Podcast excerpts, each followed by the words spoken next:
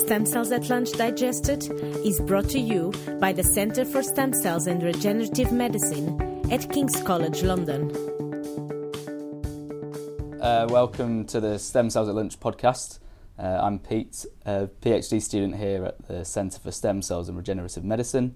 And uh, with me today is uh, Sue Kimber, a professor in stem cell and developmental biology at the University of Manchester. Uh, and I actually had the good fortune of uh, working with Sue during my master's project, uh, so it's really nice to have you here today. Um, so, yeah, uh, first of all, if you could please just sort of break down your research interests, what your lab is. Okay, well, first of all, in. just like to say it's really nice to be here too. Oh. Um, so, our lab is pretty much nowadays solely a pluripotent stem cell lab. We're interested in various aspects of pluripotent stem cells. We've done a little bit on basic mechanisms, but most of what we do is on differentiating these cells. That means making them into specialized cell types. Uh, and why we're interested in that is because um, these uh, cells that we're using are human, and we can make human models of development to try and understand how development occurs. Obviously, for ethical and accessibility reasons, you can't do experiments or understand a lot, particularly about early development of the human embryo. So, this is a really good opportunity. Uh, and um, we're also interested in developing those models for uh, using them for things like drug screening and therapy. And particularly there, the interest is in obtaining pluripotent stem cells that have particular mutations, particular genetic mutations that give disease. And we want to therefore model disease in a dish, as the colloquial mm. expression goes.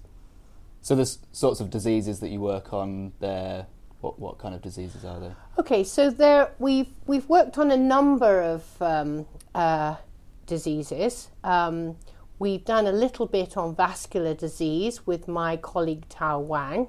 That is a disease that causes early onset stroke. And there we had to make the cells of the blood vessels, both the lining cells of the blood vessels and the uh, cells that form the outside of those vessels, and, and try to find out what goes wrong in that stroke disease.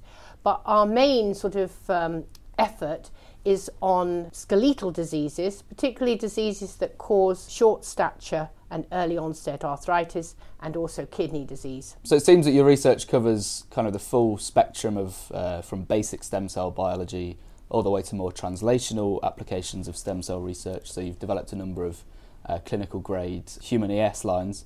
Um, so do you see either basic or translational research as being more important, or do you get more enjoyment from working in the more sort of basic end of research, or more the sort of translational side of things? Um, I think the translational end is very difficult, but then sometimes the basic science is very difficult too. So mm. in Manchester, we have called, something called the Manchester Regenerative Medicine Network.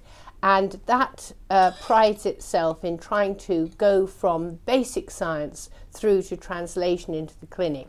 So I suppose in some ways I've stretched myself too thinly by trying to do both. but what I'm what I think I'm most interested in now is that interface with the translational. So when did you first realize that you wanted to become a scientist? Well, actually yes, I was thinking about that coming down on the train and actually it goes back to my GCEs because this was a long time ago. Uh, and I had a very inspirational chemistry teacher, so not actually biology, chemistry teacher, who was probably coming up to retirement, but she just made everything so interesting and um, she made the whole of science interesting. And that's really what first triggered my interest to get into science. So then you studied at the University of Cambridge after yes. that. Um, so could you kind of talk us through your, what your career path has been like yes, it's since? Been quite. Since um, I've reinvented myself several times. Right.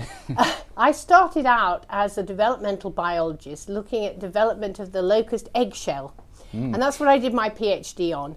Um, actually, that was a really good start because I had to study how proteins were made, protein secretion, protein assembly, and all those things actually have come into good stead later. But I very quickly realized that that wasn't how I wanted to go on with my career.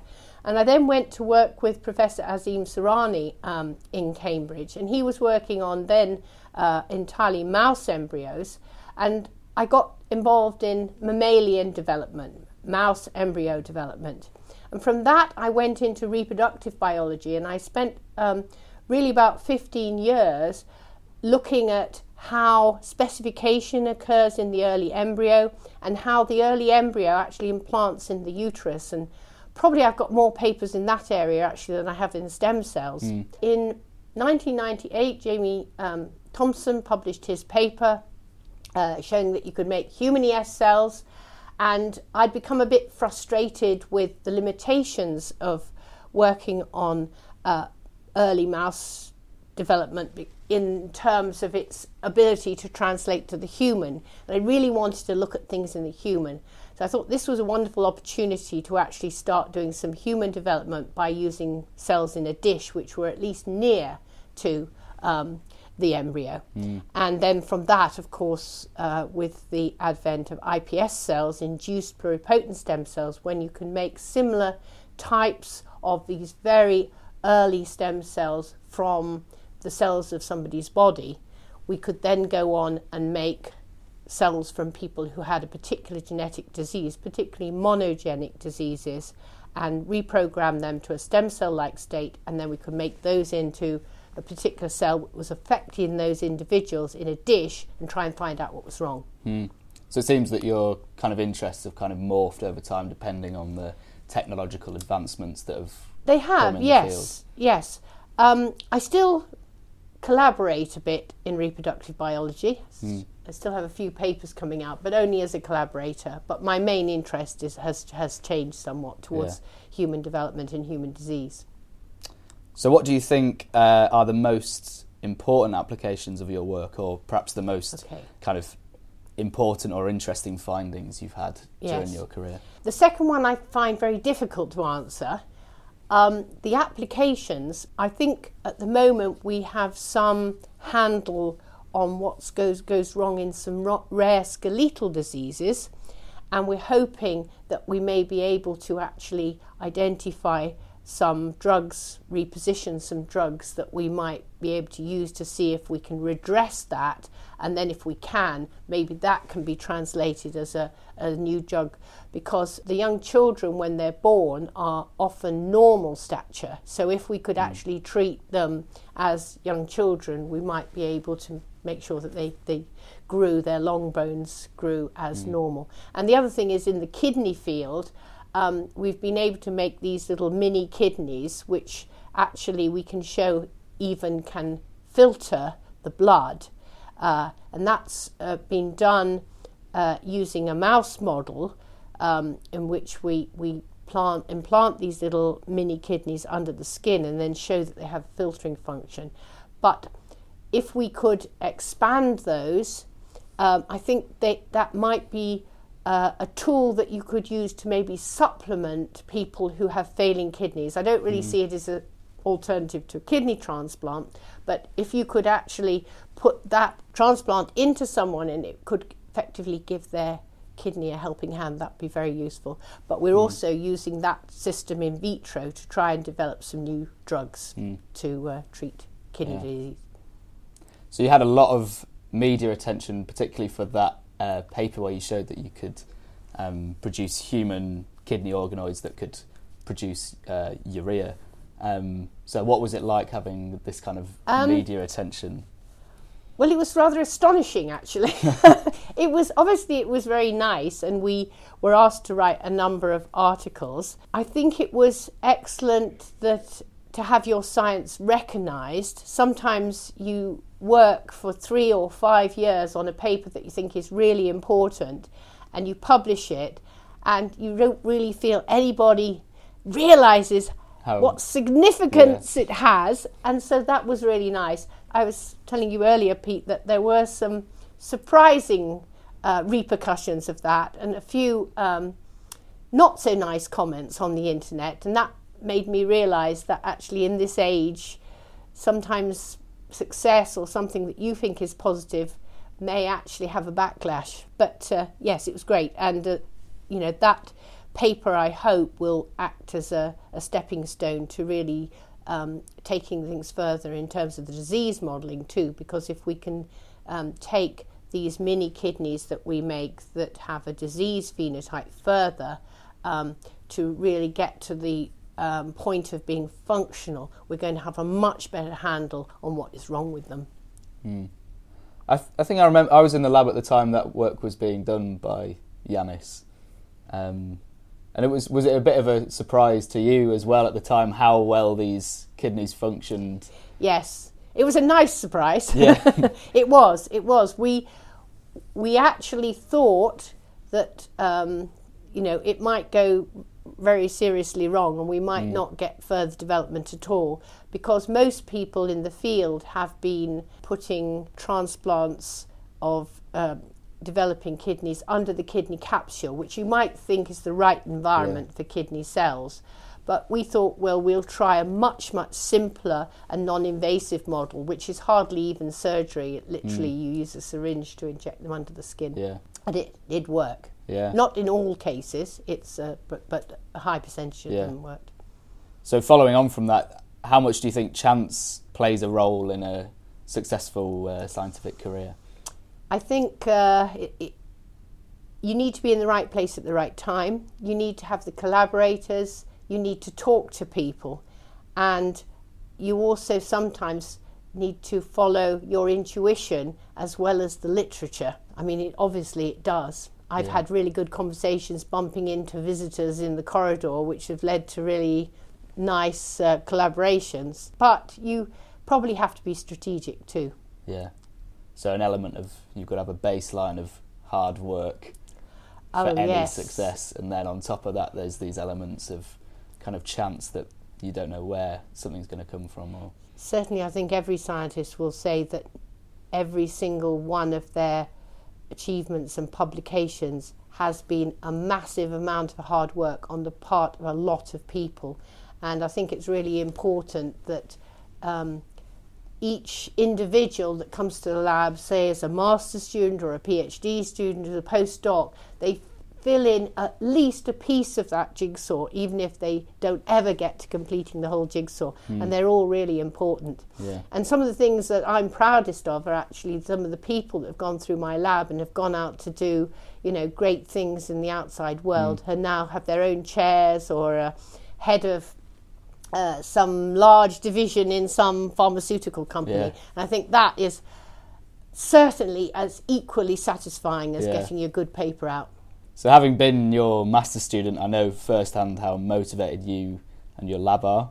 Um, so, what is it that kind of gets you out into the Manchester drizzle every morning? What, what it doesn't rain every day, although it is raining an awful lot at the moment. it's raining an awful lot at the moment everywhere, though, isn't it? Yeah. How, what do what, well? Um, that was the question of yours that I found most difficult to answer, actually, because I really enjoy science and I also really enjoy the uh, achievements of the people that work with me in the lab. And I think coming in and trying to avoid the email, but finding out, you know, what people did this week, what they did yesterday, and how that's taken things on. Uh, it's a little bit like uh, being a detective um, you've got a problem in front of you and you've got to kind of find the solution. And sometimes you go completely the wrong way, and then sometimes you have a breakthrough and you go the right way. And mm. those are the sort of things that, yes, just keep you keep going. You going yeah. yeah. Um, so, what advice would you give to your younger self right um, right now at the start of the, the scientific career? I think go back and start again. I did not do things that in a good way at the beginning. Really? Uh, I would say be strategic, um, go to meetings, talk to the intimidating senior scientists that you're, you think will think your question is really stupid. Um, and, you know, the other thing that I did do was there's no bypass to the hard work. Yeah. There are many, many days when it doesn't go right, something was left out, the the reagents were out of date and you hadn't noticed, and it doesn't work. And those people who stay in science are the ones that pick themselves up after that and think, never mind, onward. Yeah. So I think having stamina is probably more important than brains, but you do need brains. That's an interesting perspective. That's what I say when I do when I do um, talks to schools and they ask you, "Oh, what does it take to be a scientist?" Stamina and perseverance. it's surprising how you can get by really persisting. Obviously, you have to have some brains. Yeah, But what I mean is, you don't have to be a Nobel Prize winner. yeah. And So- also, I think the other thing is you need to keep your enthusiasm for the science.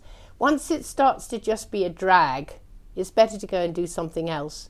yeah. You've got to have that wow factor when you find something. And is that how you pick your specific research topics? Do you think just just, just pure kind of interest in that specific Really, it is or that I've been really interested, but there have been um, opportunities. Um, for instance, I had the opportunity to get an FP7 grant with somebody called uh, Professor Mike Briggs, who's now in Newcastle, and that gave me a way into obtaining cells from Hmm. uh, people who have skeletal disease, and that took off from there. Now, if I had maybe been in another conversation with somebody who had been working on muscular dystrophy, I might be working on learn a bit muscular dystrophy Yeah. now. So you've had 30 years experience and well over 100 papers published in the field of stem cell biology. Uh, where do you see the field in another uh, 30 years' time? I hope that we will have some stem cell therapies out there. Um, there's a lot of really pioneering work on macular degeneration at the moment, which has um, been absolutely brilliant. Um, a lot of it down here in London. Um, I think that uh, we will also have uh, really good high throughput models that we can use for drug testing on human cells, uh, which will be a real benefit to biopharma to get away from the, the animal models. A lot of biopharma don't really like animal models at all because animals are not human, and we know that massive amounts of money have been wasted in developing drugs which have, in the end, not been suitable for humans. Um, and I think um, the fact that we are using human stem cells in vitro could help with our stratification of medicines as well, because at least then we are actually having cells from different human genetic backgrounds Yeah. that we can test drugs in, so we can get a much better um, idea of what really works and does it work in some for some genetic backgrounds and not for others. Yeah, it's very interesting. Thank you, Sue.